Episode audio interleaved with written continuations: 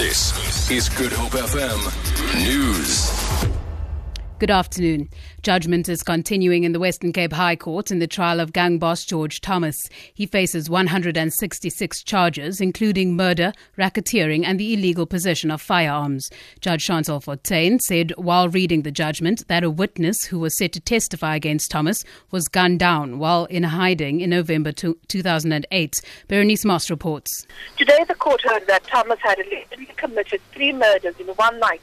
The hits were carried out in February 2008 in Elsies River and West Bank. The court furthermore heard evidence of how Haywan Strydom was shot by two men and just before he died said he was targeted because he was going to testify in a separate matter involving Thomas. It's expected that judgment will be handed down next week.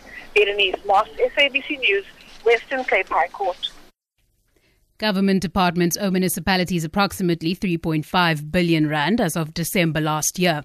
This was revealed by the Minister of Cooperative Governance and Traditional Affairs, Pravin Gordhan, in a written reply to, par- to a parliamentary question. Gordhan says this debt is from property rates, electricity, waste management, wastewater management, water, and others. He says his department is intervening to make sure that municipalities are paid what is due to them. Cape Town International Airport is set for an overhaul with the upgrading of its domestic and international terminals. The upgrading plan for the airport, along with the realignment of its runways, forms the bulk of Airports Company South Africa's 7.7 billion rand expansion plans.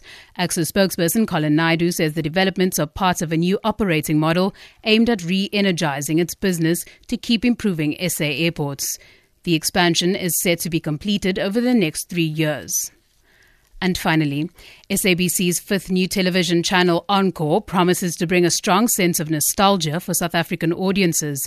Icons of days gone by, theme songs, long forgotten, and classic dialogue that speaks to the times will launch tonight on Channel 156. SABC spokesperson Kaizer Kganyago.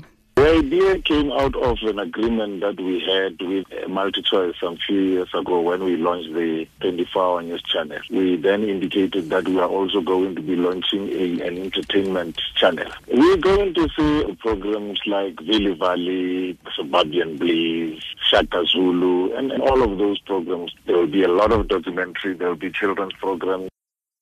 For Good Hope FM News, I'm Danielle Buse.